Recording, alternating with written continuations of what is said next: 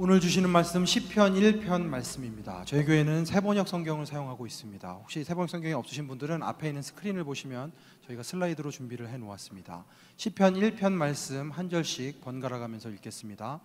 복 있는 사람은 악인의 꾀를 따르지 아니하며 죄인의 길에 서지 아니하며 오만한 자의 자리에 앉지 아니하며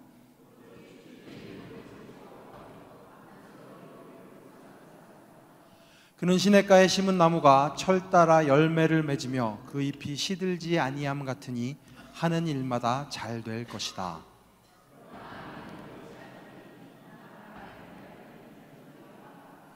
그러므로 악인은 심판받을 때에 몸을 가누지 못하며 죄인은 의인의 모임에 참여하지 못한다. 그렇다. 의인의 길은 주님께서 인정하시지만 악인의 길은 망할 것이다. 아멘.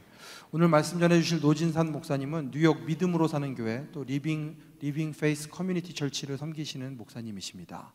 목사님께서 말씀 전해 주실 때 큰 은혜 받으실 수 있으면 좋겠습니다.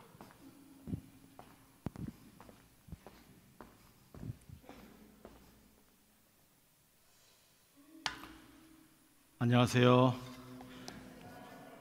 어, 또 뵈는 분들도 어, 계시고 처음 뵙는 분들도 계십니다. 아, 오늘 처음 아, 뵙는 분들은 아, 이렇게 만나게 돼서 너무나 반갑습니다. 금요일 날 저녁부터 오늘 오늘 저녁까지 하나님의 나라에 대해서 저희들이 생각을 하고 있는데 아주 광범위한 주제입니다. 하나님의 나라가 무엇일까? 하나님의 나라가 이 땅에 이루어진다는 것은 어떤 것일까 하는 것에 대한 많이 고민을 하고 있습니다. 하나님의 나라 좀 광범위하기도 하고 좀 음, 뜬구름을 잡는 것 같기도 하고 좀 무거운 주제이기도 하지만 특히 이 시대 하나님 아, 나라에 속한 사람들로 사람들이 어떻게 살아나갈 것인가 어, 하나님의 나라는 도대체 무엇인가 하는 것을 좀 묵상하는 시간을 가졌으면 좋겠습니다. 그리스도인으로 산다는 것, 아, 그리스도인으로 성장한다는 것, 어, 기독교인이 되는 것, 하나님의 사람들, 그리스도와 연합됐다는 이 모든 것들은 이 사실을 묵상하는 삶으로 연결되어 있습니다. 어, 그리스도인의 삶은 복음을 발견하고 재발견하는 겁니다. 어, discovery and rediscovery of the gospel. 복음을 발견하고 재발견하는 것이 계속 저희들의 삶 가운데 있어야 되는데 그 일을 하는 것을 묵상이라고 어, 말합니다. 그래서 오늘은 시편 1편을 통해서 어, 성경적 묵상에 대해서 좀 생각을 하려고 하는데요. 어, 묵상은 무엇인가? 그리고 묵상의 결과는 어떤 것인가? 그리고 묵상은 어떻게 할 것인가 하는 세 가지를 좀 생각해 보겠습니다. 성경적 묵상이란 무엇입니까? 어, 묵상이란 단어는 시편에서 자주 볼 수 있습니다. 어, 묵상이라는 단어 오늘 세 번역에도 나왔고 제가 가지고 있는 개역 개정에도 나와 있는데요. 어, 이 묵상이라는 단어를 히브리어로 직역한다면 혼잣말이라는 겁니다. 아니면 중얼거린다. 혼자 murmuring. 혼자 중얼거리는 혼잣말이라고 하는데 여기 혹시 혼잣말 하시는 분들 계십니까? 혼잣말. 아, 이렇게 혼자 이렇게 말하는 거 있잖아요. 아, 우리 어른들 많이 하시는데 저도 뭐 혼자 말 많이 하는데 어느 TV를 봤더니 뭐 아빠하고 그 자녀하고 연예인 자녀가 아이하고 이렇게 나와서 뭐 하는 일상을 보여주는 그런 TV 쇼인 것 같아요. 근데 어떤 가수의 딸인데 한 세살이나네 살 됐는지 모르겠어요. 근데 그 아이가 계속해서 혼잣말을 그렇게 잘하더라고요. 아빠랑 같이 음식을 먹으면서 아이고 이거 맛있어 죽겠네. 그러더라고요. 그래갖고 야 그리고 같이 놀면서 뭐 재밌어 죽겠다. 아니 피곤해 죽겠다. 다리가 아프 죽겠다. 계속 그래요. 혼잣말로 계속 합니다. 그래서 누구에게 그 말을 배웠는지 모르지만 계속 혼잣말 하는 거예요. 어, 저도 혼잣말 하고 여러분들도 그렇게 하실 것 같은데 저는 누구를 만나기 전에도 어, 계속 혼잣말을 하면서 그 사람 만났을 때 이렇게 인사를 하고 같이 이런 대화를 했으면 좋겠다라고 연습할 때도 있고 혼잣말을 할 때도 있습니다. 혼자 중얼거리는 것이죠. 그런데 사실 혼잣말은 아무 의미가 없는 것은 아닙니다. 분명 생각하고 자신의 마음을 드러내는 겁니다.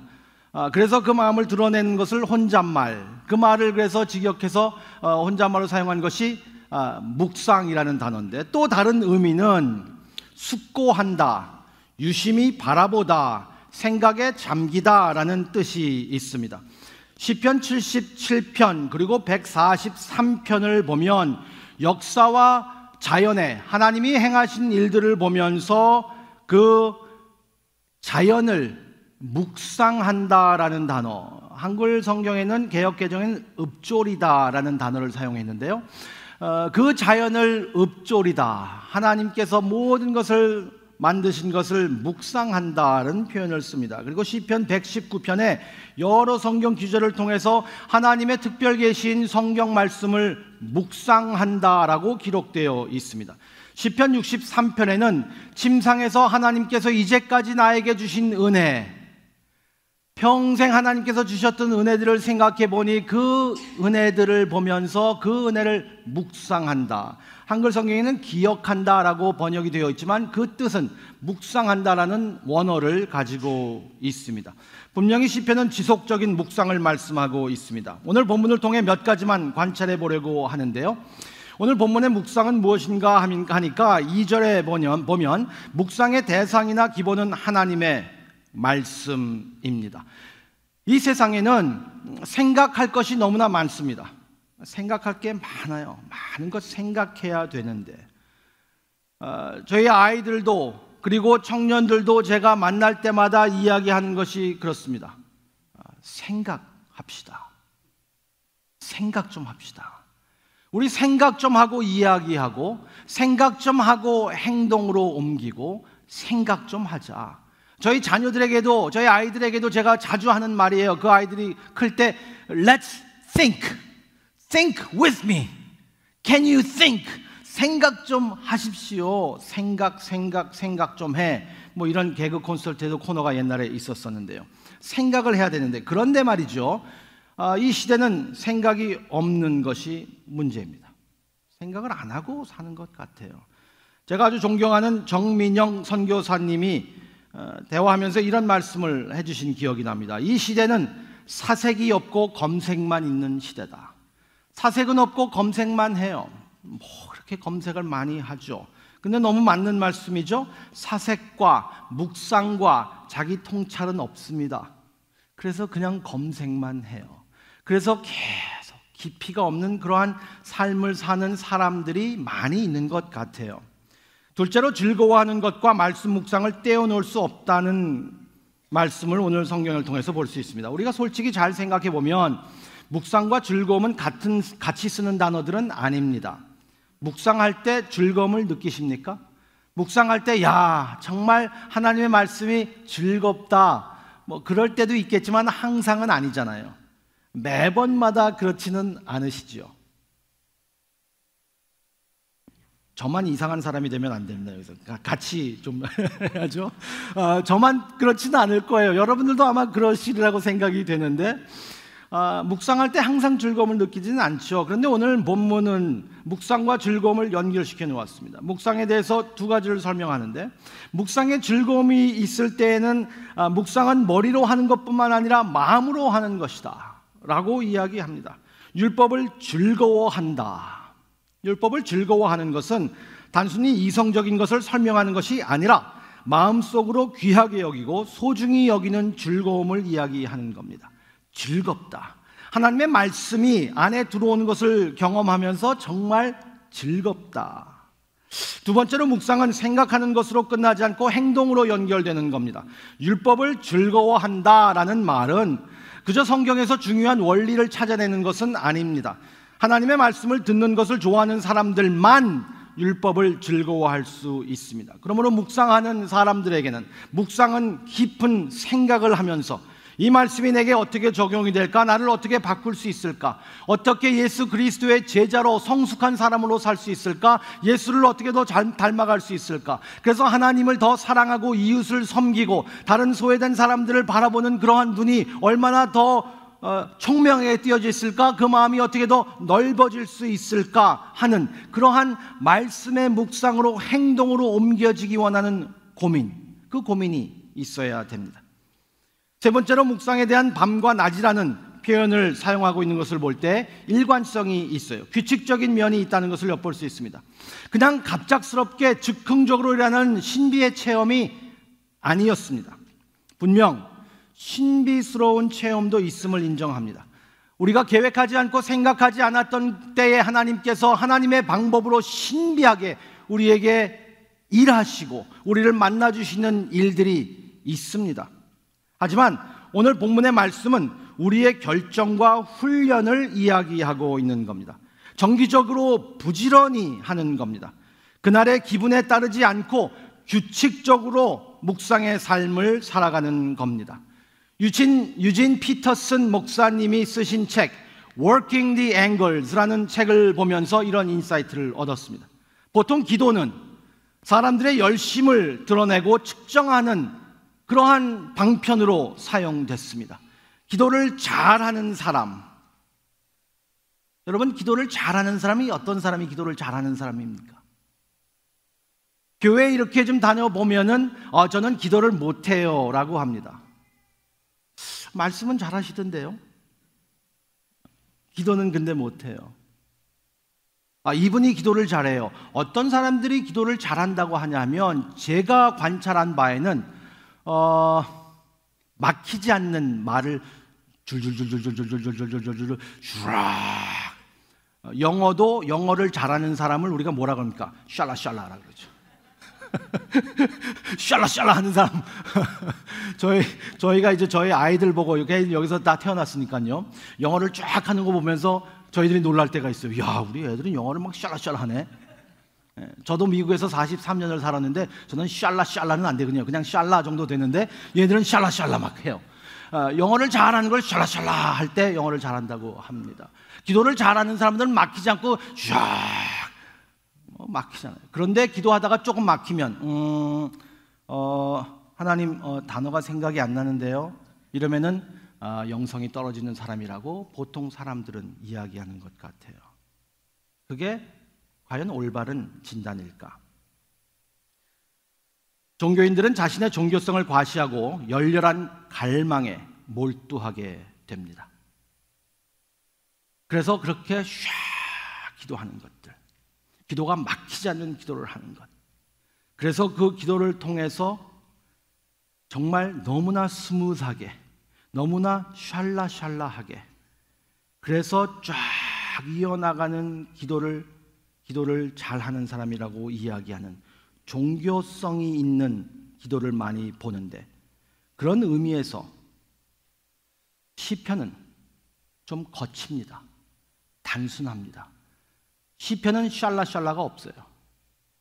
고민하는 한 단어 한 단어를 생각하면서 어, 하나님 음, 어떤 말을 사용해야 될지 모르겠어요. 그런데요 이렇게 나오는 좀 거친 기도들이 있습니다. 종교인들은 자신이 듣고 싶어하는 말을 하는 하나님, 어느 정도 관리할 수 있는 하나님께 기도하는 것을 좋아합니다. 종교인들의 기도는 복음으로 하지 않고 종교주의적으로 기도하는 사람들은 하나님 내가 이렇게 기도하니까 하나님이 이 정도는 해주셔야죠. 내가 이렇게 열심히 기도하니까 내가 이렇게 많이 기도하니까 내가 이렇게 오랫동안 기도하니까 하나님이 이 정도는 들어주셔야 되지 않습니까? 라고 하면서 하나님과 흥정을 하며 하나님을 어느 정도 관리하려고 합니다. 그래서 기도를 통해서 자꾸 하나님을 설득하려고 합니다. 그러나 무엇보다 중요한 것은 모든 것에 관해 우리에게 먼저 말씀하시는 그런 하나님께 말하는 것이 진정한 기도라는 겁니다. 제가 나중에 좀 더 설명을 드리겠습니다. 시편은 이런 대화로 우리를 훈련시키고 있습니다. 하나님은 우리에게 자신을 보여주십니다. 그 하나님 앞에 사는 것이 바로 믿음으로 사는 삶이요 중요 순종의 삶입니다. 우리는 기도를 통해서 알지 못하는 하나님을 알려고 노력하고 있는데 하지만 하나님은 예수 그리스도를 통하여서 하나님이 하나님의 모든 것을 우리가 이해할 수 있는 모든 것을 예수 그리스도를 통하여서 이미 보여 주셨습니다. 알지 못하는 신에게 기도하는 것과 우리의 언어와 우리의 모습으로 그리스도를 통해 계시하신 하나님께 기도하는 것은 천지 차이입니다. 인격적인 만남이 없는 알지 못하는 신에게 기도하는 경우는 종교적인 성취감만 있습니다. 우리의 입맛을 만족시킬 수는 있습니다. 하나님과 인격적인 대화가 아니고 그리고 일방적인 그리고 내가 그냥 할고 싶은 하나님이 어떤 분인지 알지 못하고 예수 그리스도가 어떤 분인지 알지 못하고 성령님이 어떻게 역사하시는지 성삼위 하나님에 대해서 알지 못하는 그러한 기도를 드리는 많은 종교인들이 있단 말이에요. 그렇게 열심히 기도하는데도 종교적인 성취감은 있고 입맛은 만족하게 하는데 정말 인격적인 대화가 있는가 하는 것은 저희들이 좀 생각해 봐야 된다는 말씀입니다. 기도에서의 본질적인 것은 우리 자신을 표현하는 것을 배우는 것이 아니라 하나님께 응답하는 것을 배우는 것입니다. 시편은 자기 자신을 이해하려고 노력하는 사람들에 관한 기도가 아닙니다. 인생의 의미를 찾기 위해서 그렇게 자기의 기도를 기록해 놓은 것도 아닙니다. 시편은 하나님이 그들의 모든 부분에 관하여 하나님께서 중심이 되시고 하나님께서 말씀해 주셨다는 것을 이해하는 사람들의 기도입니다. 그들의 감정이 아니라 하나님이 중심이었습니다. 그들의 영혼이 아니라 하나님이 이슈였었습니다. 인생의 의미보다 하나님이 더 중요했습니다. 감정, 영혼, 그리고 의미, 이것들이 제외된 것은 아닙니다. 분명 있어야 되겠죠. 아주 많이 증명되고 있지만 모든 기도를 통해서 그것들이 기도를 하는 이유는 아니었다는 말씀입니다. 사람들의 경험들이 기도를 하게 할 수도 있지만 이것들이 조건이 될 수는 없다라는 말씀이죠. 단순히 이런 기도들의 조건에 근거한 하나님에 대한 우리의 믿음도 아닙니다. 기도의 조건과 초점은 그냥 하나님입니다. 그냥 하나님. 그래서 하나님 중심, 하나님. 하나님을 바라보고 하나님이 우리에게 말씀하셔서 그 말씀에 대응하는 그 말씀에 답하는 그러한 것이 우리의 기도입니다. 우리는 정결하고 깊이 있는 성경에 대한 고민 없이 하나님을 그저 background music 정도로만 여기며 기도 생활을 하고 있지 않는지 좀 돌아봐야 할 것 같기도 합니다. background music 바탕 음악이에요. 음악을 쫙 깔아주면 그 음악이 우리에게 평안함을 주듯이 어, 하나님만 생각하면 그냥 평안하다. 맞는 말이지만 하나님이 background music이 될 수 없고 하나님이 중심이 되어야 하고 하나님이 말씀하셔야 됩니다. 우리 속에는 다 이런 갈망이 있습니다. 영적 호기심이 있어요. 교회 처음 나오신 분들도 이런 영적 호기심이 있을 겁니다. 우리는 우리에게 인격적으로 말씀하시는 하나님께 올바른 반응의 기도가 이루어져야 할 겁니다. 이게 바로 묵상입니다. 그렇다면 그 묵상의 결과는 무엇일까요? 시편 1편의 첫 문장이 좀 길기 때문에 저희들이 그것을 캐치하기가 좀 어렵기는 합니다. 1절, 2절 잘 보시면 이런 말씀이 있습니다. 복 있는 사람은 이라고 시작하는데 복 있는 사람은 악인들의 꾀를 따르지 아니하며 죄인들의 길에 서지 아니하며 오만한 자들의 자리에 앉지 아니하고 오직 여호와의 율법을 즐거워하여 그의 율법을 주야로 묵상하는도다. 1절, 2절에 어떤 복이 있습니까? 어떤 혜택이 있고 어떤 약속이 있습니까? 복. 복입니다. 복. 복 준다는 겁니다. 하나님이. 복 받는다는 거예요.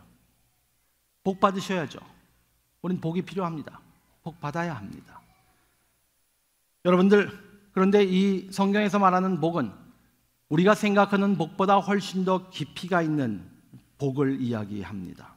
오복 들어보셨죠? 오복. 어, 제가 잘 몰라서 인터넷에서 검색해 봤습니다. 인터넷에서 찾았는데 제 느낌대로 읽어 드릴게요. 옛날부터 사람이 살아가면서 바람직하다고 여기는 다섯 가지의 복을 오복이라고 했다고 합니다. 중국 유교의 5대 경전 중 하나인 서경 1편인 홍범에 나오는 오복을 보면 이렇게 기록되어 있다고 합니다. 첫 번째는 수로서 천수를 누리다가 가는 장수의 복을 말했고 두 번째는 부로서 살아가는데 불편하지 않을 만큼의 풍요로운 부의 복을 말했으며 세 번째는 강명으로 몸과 마음이 건강하고 깨끗한 상태에서 편안하게 사는 복을 말했다고 합니다. 네 번째로는 유호덕으로서 남에게 많은 것을 베풀고 돕는 선행과 덕을 쌓는 복을 말했고 다섯 번째로는 고종명으로서 인생을 건강하게 살다가 고통 없이 평안하게 생을 마칠 수 있는 죽음의 복. 이것을 오복이라고 말했다고 합니다. 그런데 그 당시에도 서민들은 이 오복을 다 이해하지 못하고 서민들이 자기 나름대로 오복을 정리했었습니다. 그래서 서민들이 원했던 오복은 이렇게 나옵니다. 치아가 좋은 것, 자손이 많은 것, 부부가 해로하는 것, 손님을 대접할 만한 재산이 있는 것, 명당에 묻히는 것. 그래서 교회에서도 묘지를 사는 거예요. 명당에 묻히시는 거. 부활할 몸이지만. 아, 이 오복이 있어요. 치아가 좋고 자손이 많고 부부가 해로하고 손님을 대접할 만한 재산이 있고 명당에 묻히는 것. 성경에서 나오는 복은 오복이나 칠복이 아닙니다. 본문에서 약속하는 복은 완복입니다. 완복. 완전한 성취, 완전한 만족을 의미합니다. 완전한 성취감, 완전한 만족. 혹시 그림이 그려지십니까? 저희들은 상상할 수 없어요. 과연 완전한 만족이라는 것은 어떤 것일까?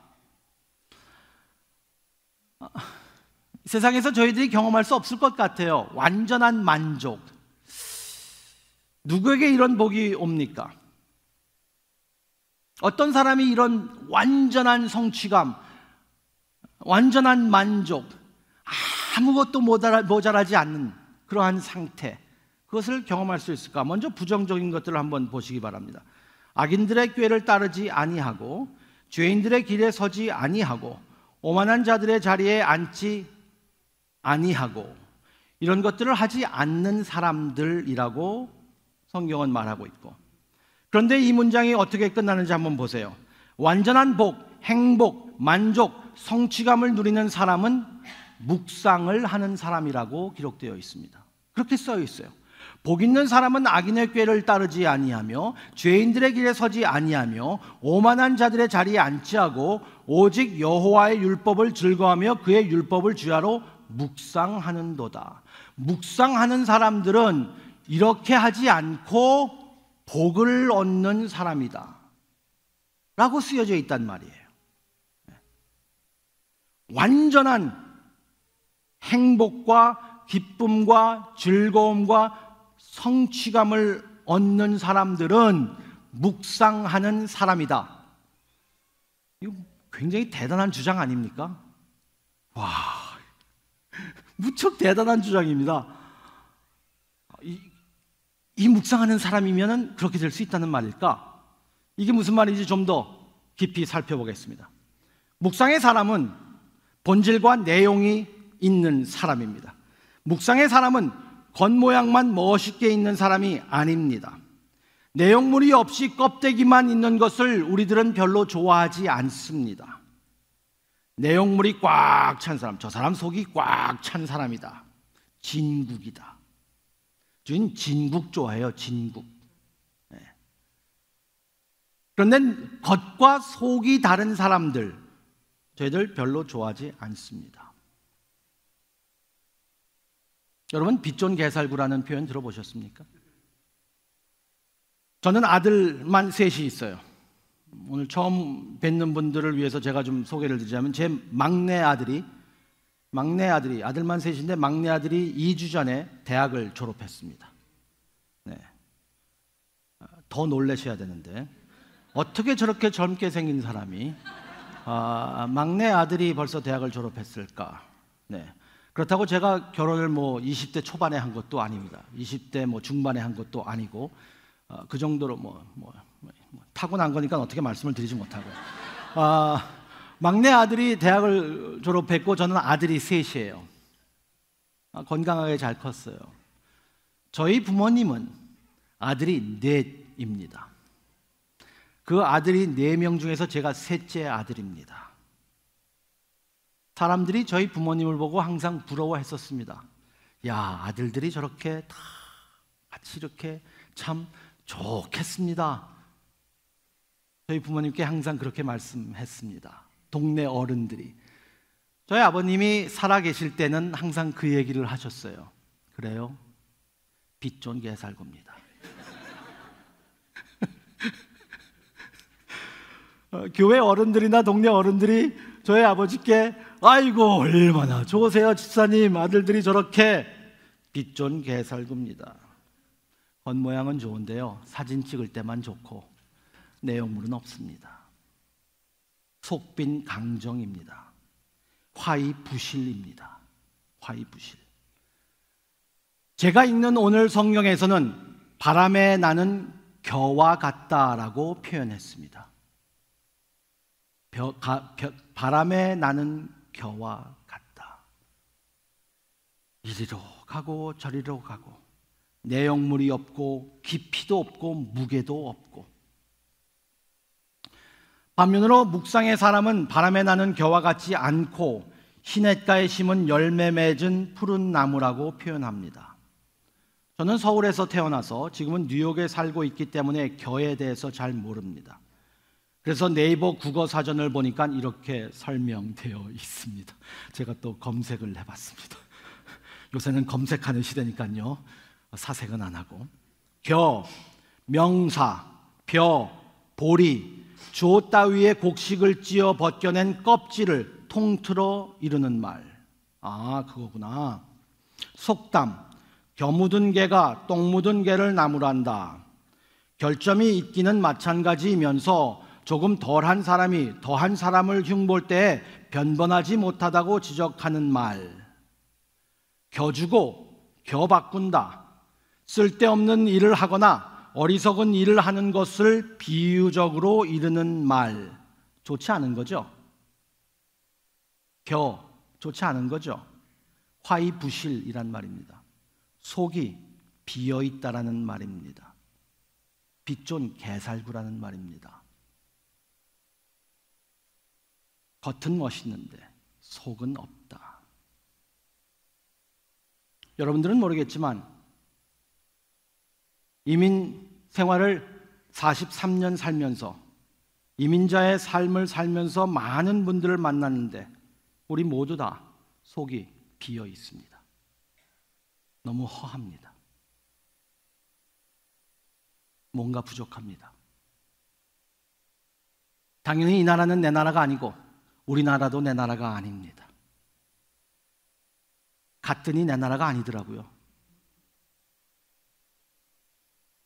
미국에서 왔다고 그래요. 우리나라 갔더니. 여기 왔더니 한국에서 왔냐고 물어보고 요.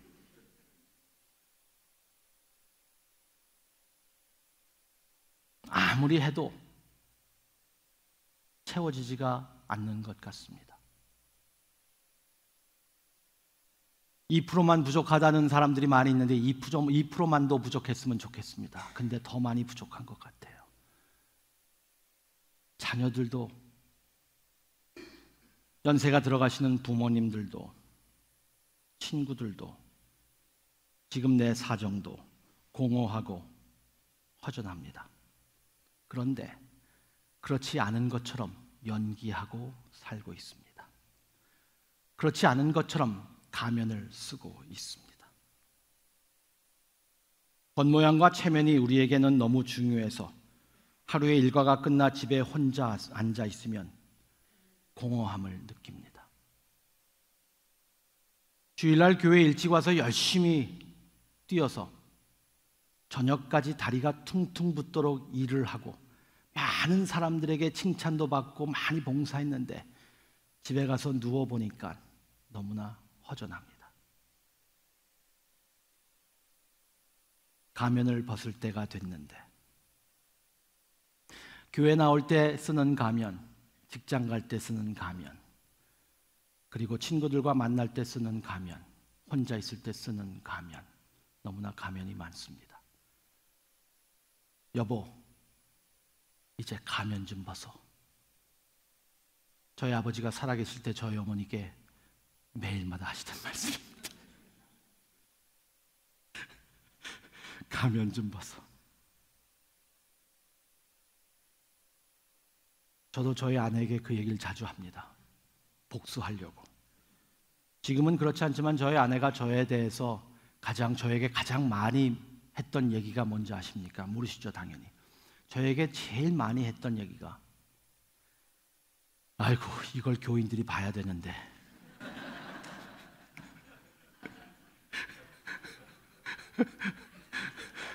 교인들은 보면 큰일 나요. 어, 교인들 보면 안 돼요. 내가 얼마나 가면을 잘 쓰고 있는데, 내가 얼마나 연기를 잘하는데요. 제가 30년 목회하면서 얼마나 숙달된 가면을 가지고 있는데, 우리 교인들은 몰라요. 여러분들도 그러시죠? 공허함이 있습니다. 속사람과 겉사람이 다릅니다. 속에 없는 말이 나오고 속에 있는 말은 감춥니다. 그래서 후회합니다. 그러니 집에 가면 얼마나 외롭고 허전합니까? 그 허전함과 외로움을 해결해 주고 내용이 있는 꽉 찬 사람이 되는 길이 어떤 길일까? 성경은 묵상하는 사람이라고 말합니다. 묵상하는 사람. 묵상하는 사람은 복이 있는 사람이다. 바람에 나는 겨와 같지 않다. 쭉정이 같지 않다. 속과 겉이 다른 사람이 아니다. 빛존 개살구가 아니다.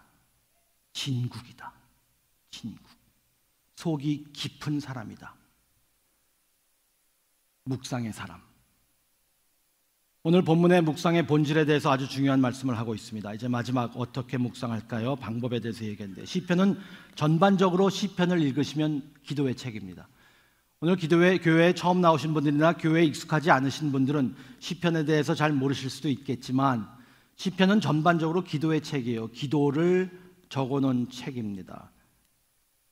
하지만 시편 1편은 기도의 책이 아닙니다.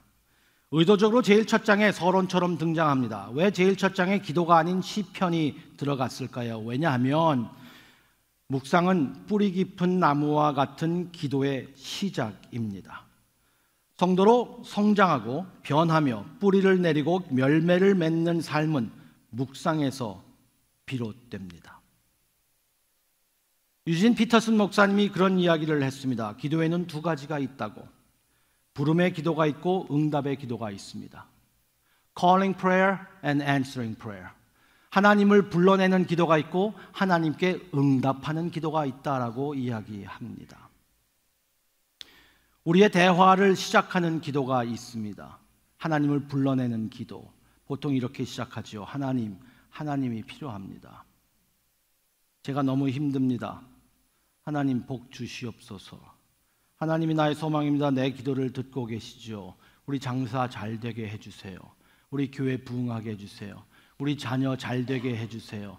그리고 건강하게 해 주세요. 공부 잘하게 해 주시고 좋은 직장 얻게 해 주시고 우리 딸 시집 가게 해 주세요. 우리 아들 장가 가게 해 주세요. 지금 결혼했는데 2년이 지났는데도 아기가 없어요. 빨리 애 낳게 해주세요. 우리 부모님 건강하게 해주세요. 직장 갖게 해주세요. 그리고 제가 저 성, 승진할 수 있도록 해주세요. 주여 미쉬 주실 줄 미쉬 좀 뱀소리를 내면서 그렇게 기도합니다. 그런 기도가 틀린 기도는 아닙니다. 당연히 해야 되는 기도예요. 잘못된 거 하나도 없어요. 그렇게 기도합니다. 하지만 시편 1편에서 가르치는 기도는 우리를 성장시키고 깊이 있는 사 기도의 사람으로 만드는 데 도움을 주는 그 기도는 우리를 가장 확실하게 잡아주는 그 기도는 우리가 하나님을 불러내리는 기도가 아니라 말씀하신 하나님께 응답하는 기도입니다. 하나님의 말씀에 반응하고 하나님의 말씀에 응답하고 하나님의 말씀을 듣고 하나님께 드리는 기도를 드리는 그런 기도. 그런 기도는 하나님의 대화의 주제를 정하십니다. 대화의 분위기를 정하시고 하나님이 우리를 초대하시는 기도입니다. 그리로 하여금 하나님을 향하게 하고 하나님이 주인이 되시고 하나님이 중심이 되어서 하나님이 원하신 대로 듣는 것. 그래서 하나님이 말씀하시고 제가 응답하고 하나님이 말씀하시고 제가 응답하고 하는 인격적인 기도가 묵상으로부터 시작되는 겁니다. 인격적인. 우리의 기도는 너무 일방적이에요. 제가 오늘 이제 7시 집회가 끝나면 집에 갈 겁니다. 어, 벌써 몇 번이나 그렇게 저희 아내와 뭐 통화를 했지만 어, 집에 가면 저는 또 저희 아내에게 다 일어난 일들을 보고 할 겁니다. 제가 그런 거 잘하거든요. 제가 좀 말이 많은 남자예요. 그 여자는 말을 너무 안 하고. 근데 제가 다 할 겁니다. 야, 뉴저지 참빛교회 왔더니 너무너무 좋더라. 황주 목사님, 야, 키도 크고, 잘생겼고, 목소리도 좋고 그리고 얼마나 목회를 잘하는지 그 장로님들은 야, 너무나 너무나 훌륭하시더라. 집사님들 리더들도 참 좋고 참 좋은 교회를 만나서 집회를 해서 너무 좋았다. 내가 이런 이런 설교를 했다. 그랬더니 이렇게 이렇게 했다. 거기서 우리 옛날에 같이 교회 다녔던 교인들도 만났다. 그래서 만나서 막, 막 회도 사주고 그래갖고 너무 맛있는 거잘말잘 먹었다. 이런 얘기 쫙 할 거예요. 그런데 뉴저지의 루트 세븐틴은 운전하기 참 힘들더라. 뭐 이런 얘기하면서 쫙 얘기할 거예요. 그러면서 막 얘기하고 제가 그래 알았어 이제 어, 다 들었지? 끝나 나 잔다. 그리고 잠자 버리면 저희 아내는 어, 표현이 좀 격해서 죄송합니다. 저희 아내가 그럴 거예요. What the heck? 뭐야 이거? 뭐야 혼자 일방적으로 혼자 말하고 그냥 가서 잔대. 여러분 하나님께 기도할 때 그렇게 일방적으로 기도하시지 않으시죠? 비인격적인 기도 생활 안 하시죠? 훨씬 인격적이시죠? 하나님 뭐라고 말씀하시는 거예요? 하나님 말씀 좀 해보세요. 그게 묵상입니다. 이런 기도는 우리로 하여금 하나님을 향하게 합니다. 바로 이게 시편 1편의 내용이에요. 묵상은 하나님의 말씀, 율법을 즐거워한다는 말씀입니다. 그 즐거움으로 묵상하고 그 묵상이 바로 우리의 최고의 복이라는 것이죠. 묵상은 하나님에 대하여서 생각하는 것. 하나님의 말씀이 무엇인지 생각하는 것. 응답하는 기도. 묵상은 단순한 성경 공부가 아닙니다. 묵상은 또한 단순한 기도 제목을 놓고 기도하는 기도의 훈련도 아닙니다. 말씀과 기도가 합쳐진 것이고, 말씀과 기도를 연결하는 다리이고, 말씀과 기도가 겹쳐지는 것입니다.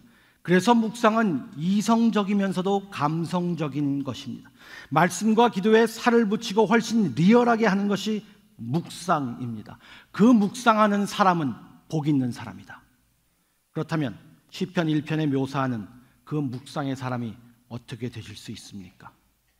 그렇게 되시고 싶지 않으세요? 이렇게 살 수 있는 사람이 누가 있습니까? 죄송하지만 여러분들은 아닙니다.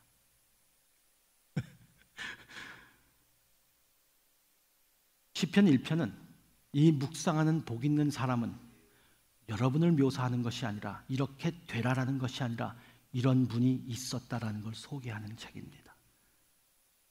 이렇게 의인이 있다. 주야로 묵상하는 이분이 계시다. 그리스도라는 분이 예수님이 하나님의 아들이 이 땅에 오셔서 의인으로 오셔서 하나님의 말씀을 묵상하신 그분. 여기에 대조는 묵상하는 사람과 묵상하지 않는 사람을 대조하는 것이 아니잖아요. 여기서 대조는 착한 사람과 더 착한 사람을 대조하는 것이 아니잖아요. 못된 사람과 괜찮은 사람을 대조하는 것 아닙니다. 여기서의 대조는 악인과 의인을 대조하는 겁니다. 악인과 의인. 우리에게 의인으로 오신 예수 그리스도.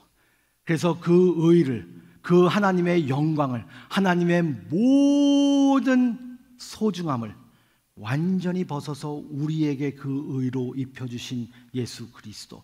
우리가 의인이 될 수 있는 길은 오직 예수님을 입었기 때문입니다. 기독교는 착한 사람을 더 착한 사람으로, 기독교는 못된 사람을 괜찮은 사람으로 만드는 것이 아니라 기독교는 죽은 사람을 산 사람으로 만드는 겁니다. 기독교는 악인이 의인이 되는 길입니다.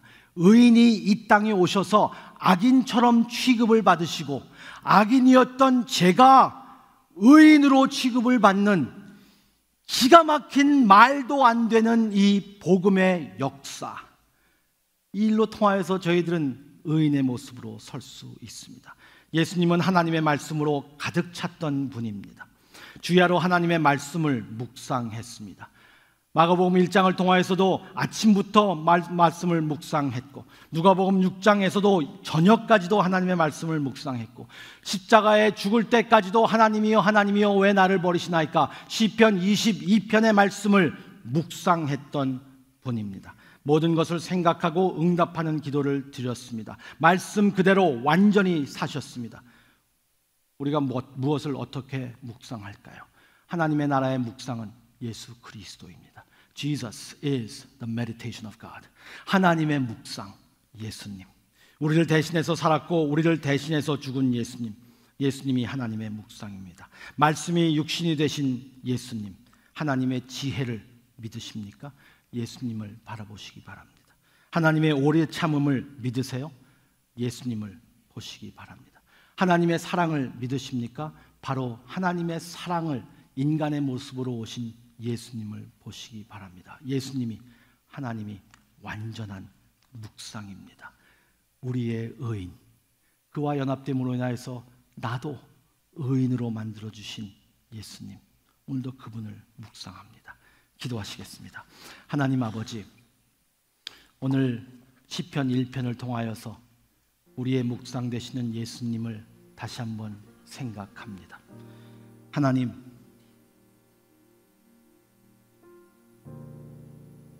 정말 이 세상에서 사는 것이 좀 힘듭니다. 좀 어렵습니다. 근데 괜찮은 것처럼 보이려고 하니까 좀 더 힘듭니다. 하나님, 저희들 시간이 가면서 세월이 바뀌면서 환경이 변하면서 자꾸만 바람에 나는 겨와 같이 이쪽에 흔들리고 저쪽에 흔들리는 모습을 볼 때마다 너무나 너무나 참 힘이 없어 보입니다. 하나님, 묵상하는 의인 되신 예수 그리스도를 바라보면서 저희들도 묵상의 사람 되게 하여 주시기 원합니다. 속이 찬 사람이 됐으면 좋겠습니다. 시냇가에 깊이 뿌리 박힌 나무처럼 주님께서 주시는 그 생명을 공급받으면서 하나님께서 우리에게 주신 그 말씀을 듣고 하나님께 인격적으로 기도하며 묵상하는 그래서 예수님의 형상을 점점 닮아가는 그런 사람이 됐으면 좋겠습니다. 성령 하나님 오늘도 저희들을 붙잡아 주시고 하나님의 묵상 되신 예수님을 저희들의 깊은 보물로 복으로 삼고 오늘도 주님을 바라볼 수 있는 믿음을 허락하여 주시옵시기를 간절히 소원합니다. 이제는 우리 주 예수 그리스도의 은혜와 하나님 아버지의 무한하신 사랑하심과 성령님의 교통하심이 그리스도를 묵상하기 원하는 모든 성도들 머리 위에 이제로부터 영원토록 함께 하시기를 간절히 축원합니다. 아멘.